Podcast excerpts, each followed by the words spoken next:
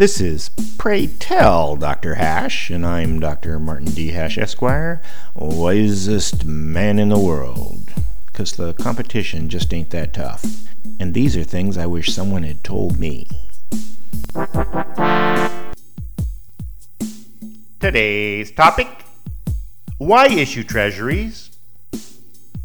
Treasuries are government IOUs, now over 21 trillion of debt. But money is imaginary, and the money treasuries supposedly represent doesn't exist anywhere, and hasn't for many decades, since America hasn't balanced a budget, nor will it ever again.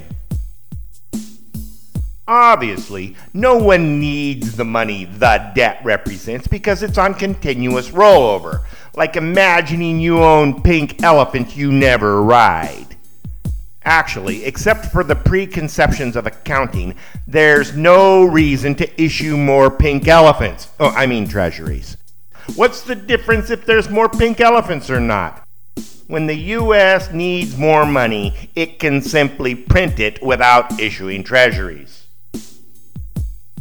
The reason we still have treasuries is because the ultra wealthy want to be able to accumulate even more wealth by investing in pink elephants capitalism has this weird aspect that builds no roads, constructs no schools, explores no space, but instead increases an imaginary herd of pink elephants, which does nothing but create an aristocracy, a concentration of wealth that limits liberty for everyone else. Nothing positive results from exchanging pink elephants for liberty. In fact, it seems like the worst possible exchange. Government need write no IOUs at all. It's all the same, except that the nouveau aristocracy don't automatically assume ownership of the nation's wealth. Most liberty to most people is achieved by printing money for economic purposes rather than creation of a royalty via treasuries. For more, see my website at martinhash.com.